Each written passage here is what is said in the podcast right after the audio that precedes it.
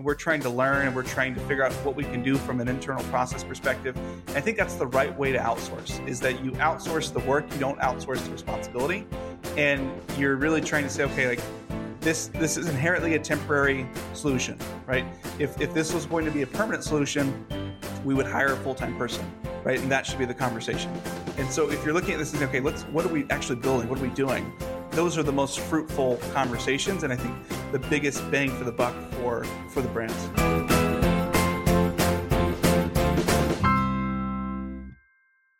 Hello, hello. Welcome back to Oh Shit, I'm the Boss Now. I'm your host, Jackie Koch. And today we are talking all about supply chain and operations and how to build out scalable functions that also include people and processes and all of the things that go into it. We are joined today by a special guest. His name is Aaron Alpeter. He's the founder of Izba and the founder of Capabl. He's a graduate of Unilever's prestigious supply chain management program, where he spent five years gaining direct experience working in planning, manufacturing, international logistics, and continuous improvement. He's personally built or rebuilt a dozen startups and has held C level leadership positions at companies like Hubble Contacts, Sustain Natural, The Flex Company, and Mirror, and has advised companies as diverse as The Farmer's Dog, Grove Collaborative, Banza, Ettitude, Sunsoil, and Kind. Whoa, that is an awesome list. Aaron lives in North Carolina with his fa- his wife and two soon to be three kids and enjoys being outside. Today we talk all about how to build out a supply chain and operations function um, that actually helps you scale, how to hire the right people, how to set up leadership and development plans. And he's just a wealth of knowledge. Um, so, so excited to have him on the show and cannot wait for you to learn from him. Aaron, welcome to the show. Thank you so much for joining. Oh shit, I'm the boss now. I can't wait to dive into this topic and have listeners learn from you because you've been in the trenches of building an area of business of, of a lot of listeners' business that I think provides a lot of stress and anxiety. And I think you're going to be able to provide listeners with such an amazing um, insider look into building out supply chains and, and all of that. So thanks for coming on the show. No, my pleasure. Thanks for having me. Well, first, let's kick, kick off by sharing. Can you just share a little bit about your background, how you became an entrepreneur? I love hearing that that story of entrepreneurs because it's oftentimes not very linear. So, can you share a little bit about your background and how you ended up becoming an entrepreneur? Yeah, I would say it's uh, it, has been unintentional, but it's happened a few times now. Um, I'm I'm lucky enough to have loved supply chain since before I knew what it was. Uh, that's why I studied at school. I graduated from uh, from from university and, and, got a job with Unilever in a supply chain trainee program. I was there for about five years doing everything from working in a factory to international trade to planning and business waste and things like that. And uh, honestly thought I was going to be there for, I don't know, 25, 30 years. Like it was just, it was a great place. And uh, knew that I wanted to get into e-commerce. And at the time, Unilever was good at a lot of things uh, but they were more of a full pallets to Walmart sort of company, not a uh, you know single D2C unit going to a, to a consumer. Uh, so I started looking around and got connected with the founders of Hubble Contacts. Uh, this was before they had launched; they just raised a seed round. And uh, short story long, ended up working with them and built out the entire operation, ran customer service, quality, and regulatory, in addition to supply chain for about a year and then uh, left and uh, supported the, the farmer's dog for about six months after they had raised their Series A. Um, their supply chain had kind of uh, broken a little bit and wasn't able to support their existing subscriber base. So I was able to get them up and running, uh, was COO at another company, and then just started to see this playing out over and over again where I, I recognized that startups desperately needed operational help, but they didn't need it full time in most cases. And they didn't, didn't need the same type of expertise. Um, as time went. So, for example, they may need someone who's really good at manufacturing for a certain period of their of their growth, and they need someone who's really good at fulfillment, or really good at planning, or really good at building a team. Uh, and that that expertise was just kind of you, you, need to be able to swap in, swap out. And so I started my first business, uh, Izba, um, technically in 2016, but went full time with it in 2018, and it was effectively this uh, fractional COO type of idea. Uh, there had there had been fractional CFO companies for a while, really nothing in the COO space, and uh, you know just went to to solving problems and and seeing where we could uh, where it could be beneficial. Initially, it was just me, but have uh, have built that into a, a team that's remote and and just really impressive from lots of different industries. Amazing. I feel like we have such similar kind of stories in terms of like working with startups and deciding they need strategic help but they don't need it full time and it's like the help that they do need oftentimes is is not just administrative like task oriented work it's real strategic thinking but they don't need it full time and um, i love that you found that niche in the operations side having worked in house at a lot of brands with supply chain it's a it's a beast and you definitely need help um, and oftentimes you'll hire a full-time person and then expect them to just do more and more and more and more and they're like drowning because they've never done it before and they don't know what to do, uh, which I'm sure you've seen. yeah, well, the funny thing about supply chain is if it's going well, nobody pats you on the back, right? Ugh, it's like ever. that thing never. that was supposed to have happened happened, right? The shipment uh-huh. got to when it was supposed to get, you got there when it was supposed to, or you know, you didn't stock out of something. Like that's all stuff that is is just the status quo should be there that's really difficult to, to pull off in a consistent manner, especially when you're dealing with with vertical growth or or decline. Uh, sometimes getting smaller is more difficult than getting bigger. Yeah, absolutely. So, what have you seen with smaller companies, entrepreneurs who who do have a physical product obviously that needs supply chain? What are some of the common mistakes that you see that they make when they're building out this function or this team for the first time? Yeah, it's a it's a great question.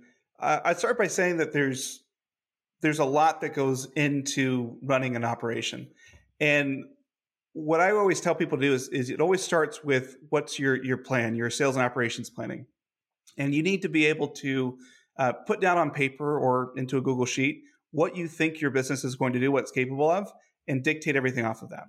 Uh, there are a lot of companies that will have ambitions and they'll go to VCs and they'll say, "Hey, you know, this we're going to do 100 million dollars in five years." Cool.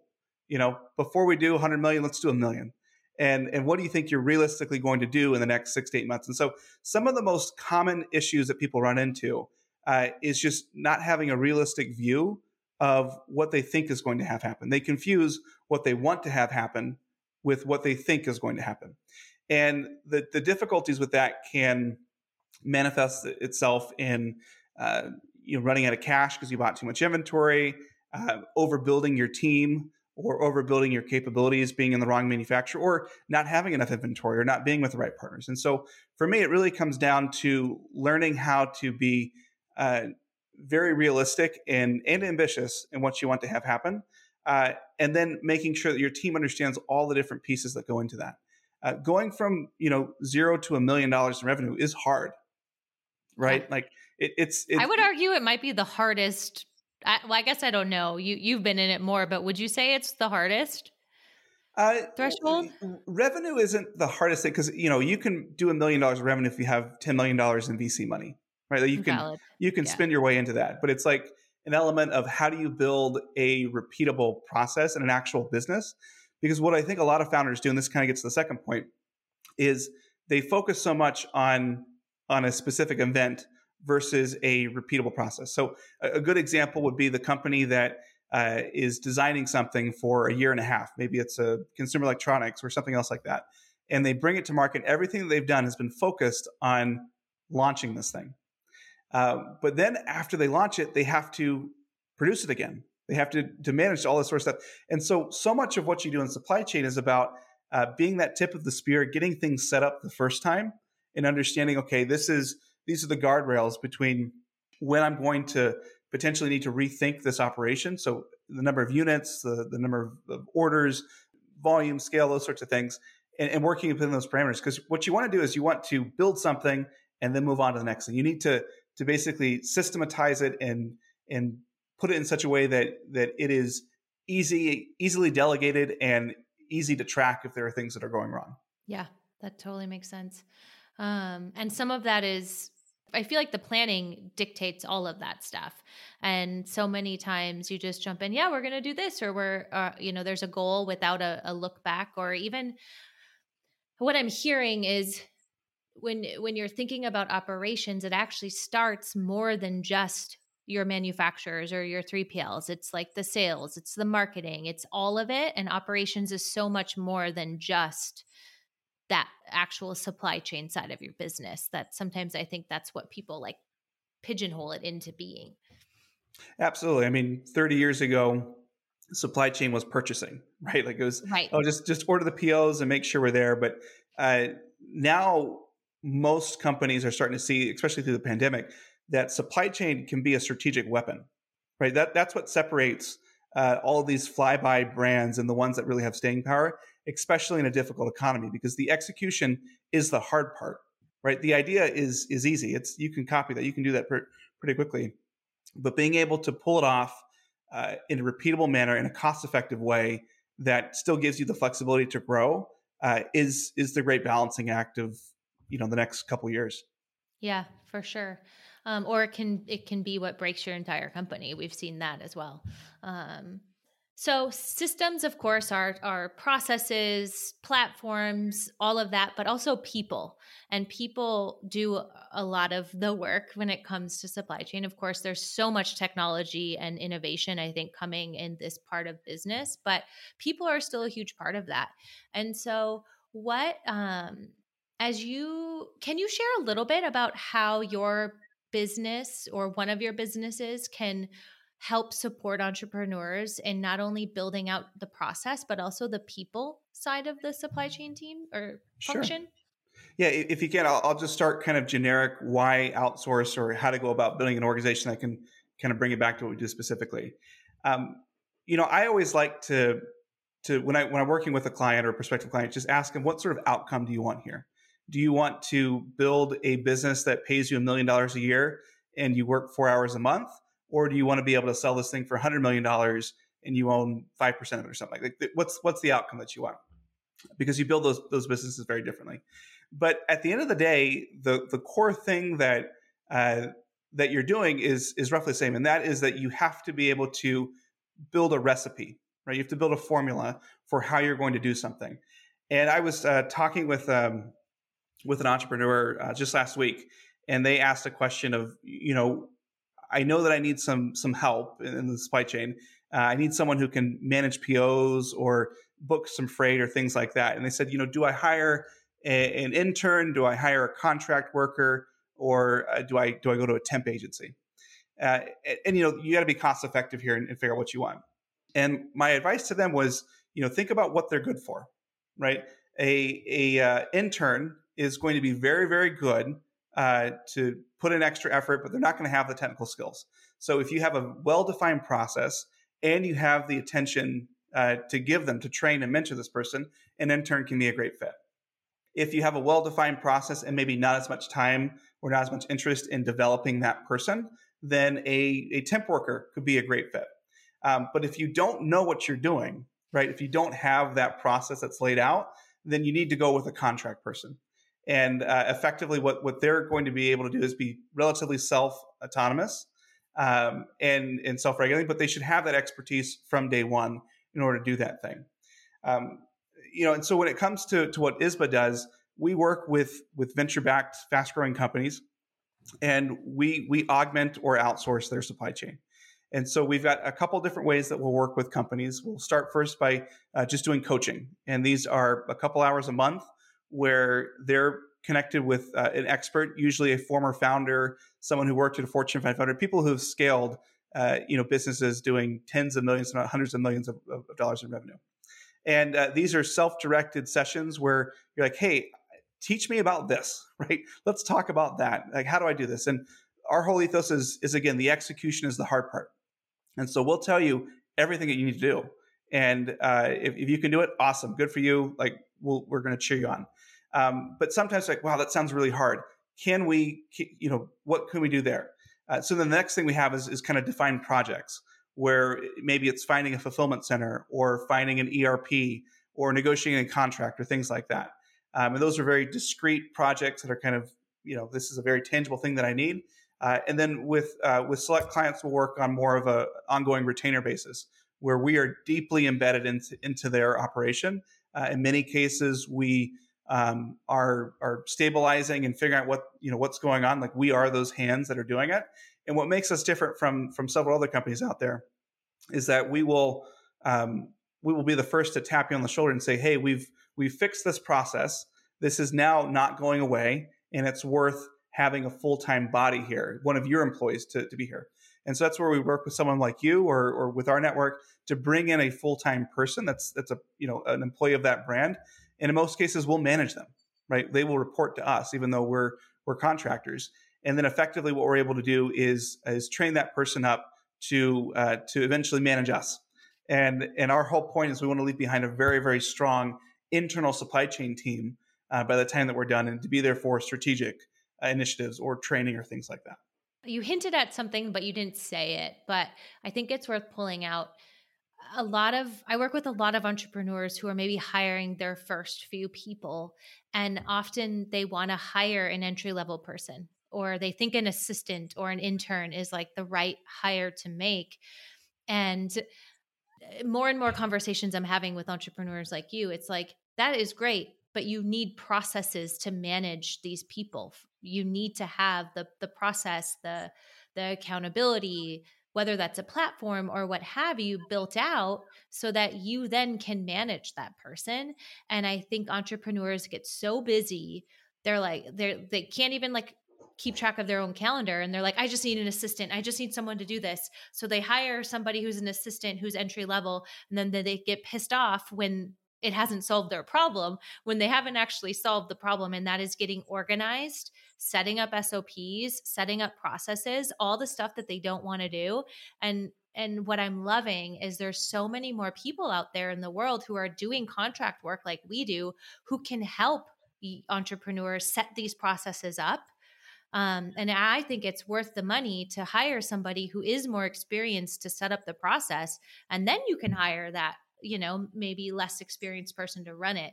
Um, and it's just something i've been hearing so much in these interviews that i've been doing and so i just wanted to, to share that because that's what i heard a little bit in, in what you said for sure. Yeah I, I completely agree with that. I mean there's two reasons why you would outsource something. The first one is you don't want to do it right? Mm-hmm. mowing your lawn is an example cleaning your house maybe. Uh, cooking your food. cooking your food right? Yeah we uber eats all the time we that's outsourcing. Um, and the other reason is you don't know how to do something. I think a lot of times people will go out and say, okay, well, I can afford a $10 person, a $10 an hour person. And really what I want is a genie. So is there a genie out there for $10 that yeah. I can you know, throw out there? And totally. hiring people is, is a difficult thing. I think when you hire a, a firm or a contractor, it's a little bit easier to fire, right? Because there's this implicit thing that, you know, this isn't going to be forever. And in, in today's day and age, I think even with employees, there's, you know, there's this understanding that like, I'm going to leave, you're going to ask me to leave you know there's that element there but um, it, it's just it's more difficult to part ways with an employee than it would be with a contractor. And so uh, we've done this with our own business too in areas where where we aren't expert right? Uh, we will pull in a marketing company or a finance company and say all right teach us right? And and you know we are very engaged very involved and we're trying to learn and we're trying to figure out what we can do from an internal process perspective. And I think that's the right way to outsource is that you outsource the work, you don't outsource the responsibility and you're really trying to say okay like this this is inherently a temporary solution right? If if this was going to be a permanent solution we would hire a full-time person right? And that should be the mm-hmm. conversation. And so if you're looking at this and say okay let's what are we actually building? What are we doing? Uh, those are the most fruitful conversations and i think the biggest bang for the buck for uh, for the brands. Yeah absolutely. So as you've grown in your own leadership whether that's building a team on in your own businesses or leading teams with some of these brands. I would love to just explore like how your leadership mentality or any lessons you've learned about leadership along the way um, any parting wisdom or any wisdom you can give to to folks listening to the show would be really uh, really interesting and helpful. Absolutely. Um, yeah I, i've been pretty lucky to to kind of be with all different shapes and sizes I've, I've managed myself, um, which yes, you're you know even if you're an individual individual contributor, that's still something you do. Uh, when I was in the factory, I was responsible for for 90 hourly workers, um, both on a day and a night shift, and so I've kind of seen the, the spectrum. Um, when it comes to mindset, I think it's important for people as they're progressing through their career to understand that the business or or people are going to ask different things from them at different times. And so what you've done in the past isn't necessarily what's going to get you to where you want to go in the future. And so uh, there, there's a framework that I've, I've shared and I've, I've worked on uh, that really applies to supply chain specifically, but uh, I think there's a lot of um, benefits for for other folks. Um, but if you just think about where you start as an individual contributor, right? You're right out of college. It's your first gig. You are a doer. Okay. Uh, you are are basically compensated and evaluated for how well you do your specific work, right? And that could be working on a machine. It could be booking freight. It could be those sorts of things. And you know, eventually, the, the next step here is that you're going to be promoted to some sort of manager level, and you're no longer a doer. You're responsible to be a delegator and you're evaluated and compensated based off of how well you help other people do their jobs, right? Um, and that's that's a different skill set. Okay. Totally. Um, and then from from you know going from there, you see people who make that that change from manager to director or or you know director to VP, and it's less about being a delegator, and it's more about being a collaborator. And the difference between those two is when you're a delegator, you know you're responsible for people in your functional area and how well they do their job when you're a collaborator, you're really responsible for how well you help other organizations do their jobs. And so, you know, as a supply chain person, I may be uh, responsible for uh, how, you know, how do I help enable the marketing team to do what they need to do? Or how do I enable the finance team to do what they need to do? Um, and th- those are the sorts of things when, for being a collaborator. And really, that pinnacle for where people want to get to to be that that C-suite level or even that founder is they have to move from collaborator to translator. And what I mean by that is that it's it's someone who is able to understand the ambitions of the business and first translate that into what that means for their functional area, communicate that to the rest of to the rest of the team that uh, in ways that they understand, and then hear all those feedback, all that trade off, and then translate it back to the CEO in order to to make it uh, you know actionable. The the best people I've seen as executives in this space are able to take complex trade-offs and nuances, boil it down into a simple uh, but not oversimplified decision that the C-suite can say, and okay, I understand that we have to make this decision now because X, Y, and Z will happen in six months if we don't do it. And and like let's have a debate about, you know, can we can we fund this this CapEx right now or not? And so that's just the framework of, of how I've approached things. And it's really helped me is, you know, if if I feel like I'm stuck uh, you know, in these different gears, I got to just ask myself, what's the business asking of me and how do I need to, to change? Does that make sense? That's, oh my God, that's so good. And it's so in line with um, a project I'm working on for a client right now, actually, about um, uh, they, they wanted some help with setting up salary bands for all of the pay transparency stuff that's rolling out in a lot of the different states. It's like really getting salary bands um, together, which I think actually starts with getting job leveling of your teams first and then you can kind of work into it and so it's actually been a big project and and one of the job leveling is defining what it means to be they're a smaller team so they just have three levels right? Um, like executing um, strategic and then like driving for results or something similar but different and then what we did was we've defined what it means for every department to be in every role like what does it mean to be at the executor level? Like what do you focus on? What does it mean to be at those different levels? And it creates such a wonderful or an easy conversation tool when you're developing your team um, as well as yourself. You're like okay what does the team need of me? Right? And you're when you're at that executive level you're still sometimes working on that the execution the first level right? But you're you're spending more time in that that higher level. And i love the way you just just, just described all of those levels is doing delegating um, collaborating and then translating. That that's amazing. Um, so i love that um, and it's such a great framework to think about for your team too. Um, have you used those in development like development plans for team members before? I have. Um, and, and what i'll tell people is that these are gears that you have to develop right? Just if you're driving a car, uh, you know, you can get to where you want to go in the first gear, but it's going to take a long time. It's not going to be good for your car. Um, but sometimes you've got to be able to shift up, shift down, and just recognize what is that situation that the business is currently facing you. The, the, you know, which gear do you need to be in? Uh, there are times as a COO that you know it's a crisis level, and I need to, I need to be the one to do the analysis. right? Because it's that important. It needs to be done. There are other cases where, you know, I need to make sure that from the team's development perspective, that I'm giving them the opportunity to stretch a little bit, to potentially fail, right? But but failing in a in a controlled environment that it doesn't torpedo the business or our, our overall objectives. Awesome. Um, I think listeners are going to really find a lot of value in that framework. So thank you so much for sharing. In terms of hiring, you do a lot of hiring for for for your clients and I'm sure you're a business. Do you have any like tips and tricks that you personally really love when you're interviewing and and, and assessing candidates? Anything that stands out that you found to be true to you? selfishly i'm also wanting to learn from you yeah you know i i can't overestimate the importance of having a really good jd and understanding exactly what this person is going to do and i think that's where you know folks like yourself can can help out because a lot of times they say okay i need an operations person and they need to manage the operation so we're going to call it an operations manager but what specifically does that mean what do, what do operations look like for you in particular are they dealing with fulfillment? You mean you don't just go to Google and say operations manager and copy and paste? you, you, could certainly do that, but uh, don't be surprised. If you're like, wow, I, I got somebody who's really good uh, dealing with trucks. I have one truck a year. Cool. you know, what I really need is yeah, someone exactly. who can do, uh, you know, refrigerated ocean containers or things like that. So, uh, yeah, you know, like when whenever we look at this and we say, okay, there's two ways to look at. It. There's there's roles that we have defined that we're we're expanding the team and we need to backfill, and so those ones are are very well defined. Uh, where it's like, okay, we, we I know that I need someone to manage freight. Here's the systems they're going to use. Here are the other people they're going to be like that I'm going to compare them against.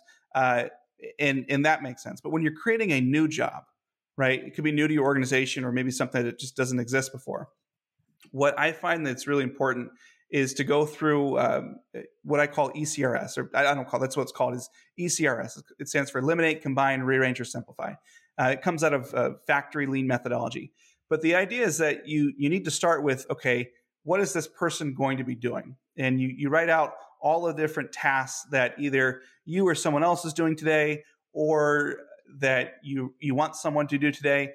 And you, you first thing you do is you list them out. You say, okay, uh, these are things that I want to get off of my plate or that I want to start doing in my business. Cool, great. Um, you know, there's going to be some stuff in here that doesn't matter, so let's get rid of that. But then what you do is you start to look at all these tasks and you say, okay, these are painful enough that I'm considering spending money on on somebody um, versus putting it into my business and you know growing faster that way. So you you run through each ta- each task, and the first thing you do is say, can I eliminate this task? Right? Can I just get rid of it? Do I have to do it? Right? Um, carte blanche. Like, can I get rid of it? If the answer is no, then the question is, can I combine it with something else that I'm doing? So maybe there's there's a report that someone's running or that you want someone to run, uh, but you're like, hey, I actually have three reports that I'm asking. I can make these all one report, right? Or I can I can share what's going on. Uh, the next thing you look at is say, okay, if I can't get rid of it and I can't combine it with something I'm doing, can I rearrange it? Can I reassign it to someone else? And this is where you say, okay, is there someone else in the in the team who can do this piece, right? Can I can I get leverage with my existing team, or can I? Is this an opportunity where I want to go hire someone, right? You can. You, a lot of people will, you know, could manage QuickBooks themselves from a bookkeeping perspective. Most people decide it's not worth my time. I've got other stuff that I need to do. I'm going to outsource this to another piece. And then the last step is if you go through and you can't eliminate it, you can't combine it, you can't reassign it, then you look to simplify it as much as you can. And this is where you look at, okay, I'm going to find software to automate this one thing. I'm going to look at automations. I'm going to, to do other things. So this is as easy as possible and takes as little time as possible. And so this is what I do to start is I go through and say, oh, listen, if I have enough things where it's like, okay, there's enough stuff here that needs to be re- reassigned or simplified, I now know that I have something that uh, if I hire someone, I'm not going to regret having them six months from now. They're not going to be bored six months from now. And so uh, th- that's just how I do it. Is is I, I take that methodical approach and just try to say, okay, where can I get the most leverage for my efforts? And sometimes it's it's just you know I don't want to do this thing, so let me get rid of it. Uh, and and then from there you can craft a job description because you know exactly what they're going to do. you know exactly the type of technology that they're either going to have to know or have to learn and then from there it's it's pretty easy um, you know from an interview perspective yeah. you interview them you do a case study and that works what a great exercise to have your leadership team like the people on your team too right? When they come to you and they're like oh i need to hire somebody and eh, they can't clearly are they just are like oh i'm too busy. I need help. Like what a great exercise to kind of put back on them too to in a development opportunity you know working with them to do but i think that would just create such a good learning moment for them um, as well if, if if you're listening and you do have a bigger team um, i love that approach um, and taking manufacturing concepts into hiring. It's great. Um, I, I, love that. Um, I'm going to start doing that, especially the automate. Actually, even eliminate. I bet there's so many things we do every day that are just we've always done it and we don't realize we don't need it anymore. Um, it's wild. Yeah, when when I was at Unilever, uh, one of the roles I had was always sending out reports. And you know, we've all been there, right? Someone somewhere said that they wanted to see this report. It takes you two or three hours a week to do and so you're doing it. It's annoying. You don't know if anyone's seeing it. And uh, I remember I just, you know, I, I was a manager at this point. I said, we're just going to stop sending this report.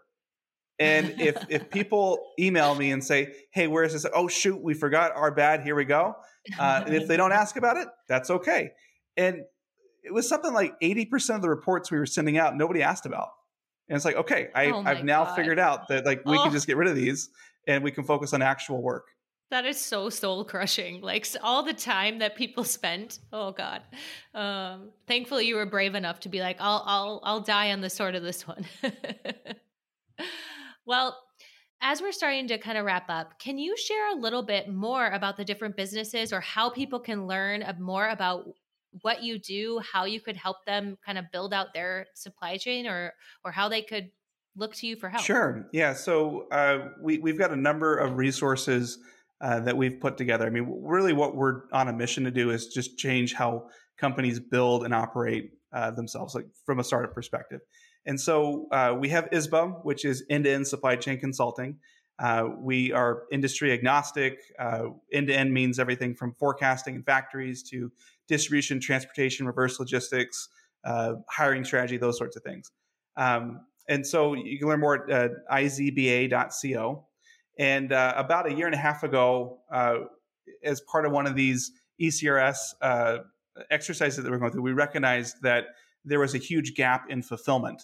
Um, and specifically, when you're shipping D2C, uh, everybody cares a lot about what the SLAs are with the 3PL when you're signing the contract. But it's very difficult to actually measure those SLAs after you sign the contract mm-hmm. or to know if your 3PL is doing what they were supposed to be doing or not. And so about 18 months ago, we we uh, incubated and spun out a company called Capabl. It's a SaaS product that connects to your connects to Shopify or your, or your WMS, uh, soaks up your fulfillment contract, and then uh, gives you scorecards and analytics to figure out if your 3PL is doing what they said they were going to do or not. And so that that's a great way that's just to save time because it's an important piece. Yeah, you don't need to hire someone to do that uh, full time.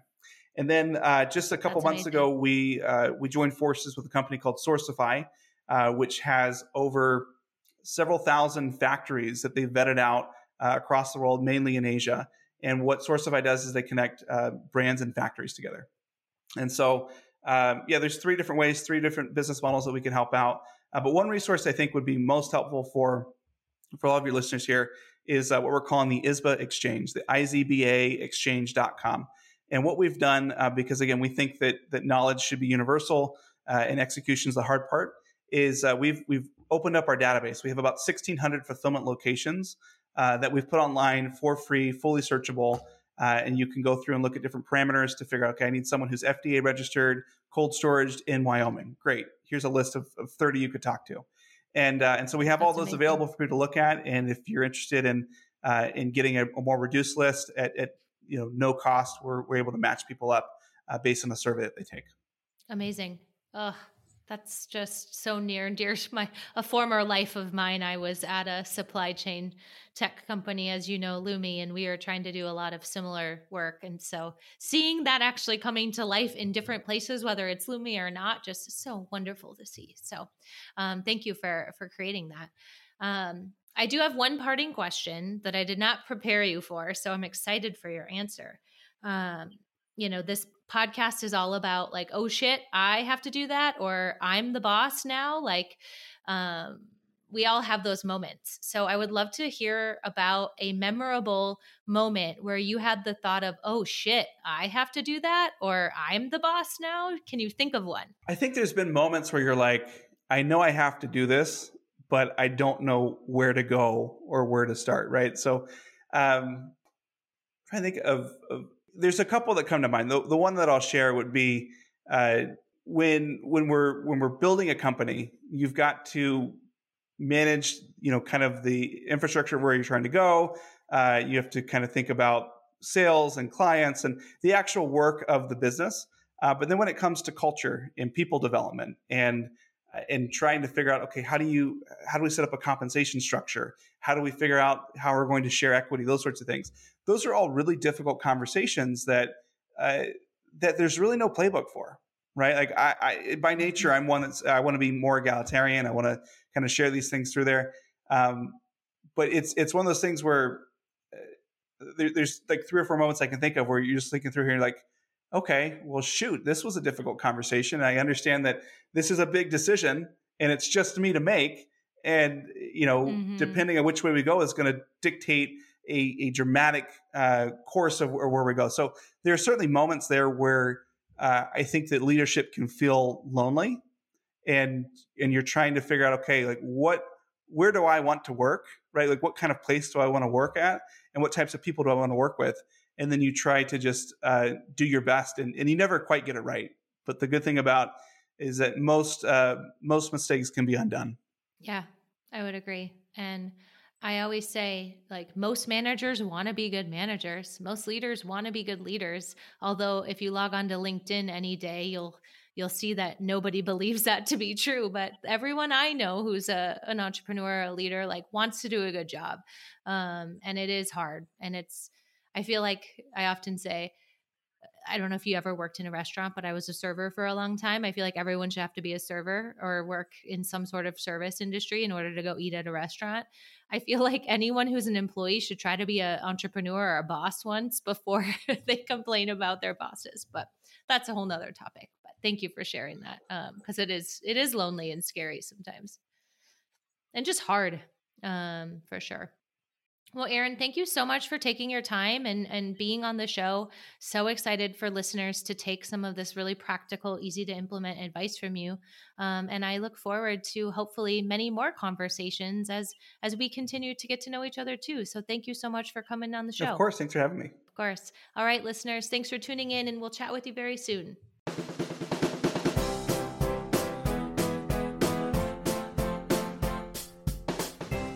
You're not driving, stop and take a moment to share this episode with someone who you thought about while listening. Share it with your team to show them you're committed to their growth. Share it with a fellow business owner in your network who you know will be moved by the message. Heck, share it with your mother, your brother, your sister, or your cousin. Your support in growing the show means the world to me.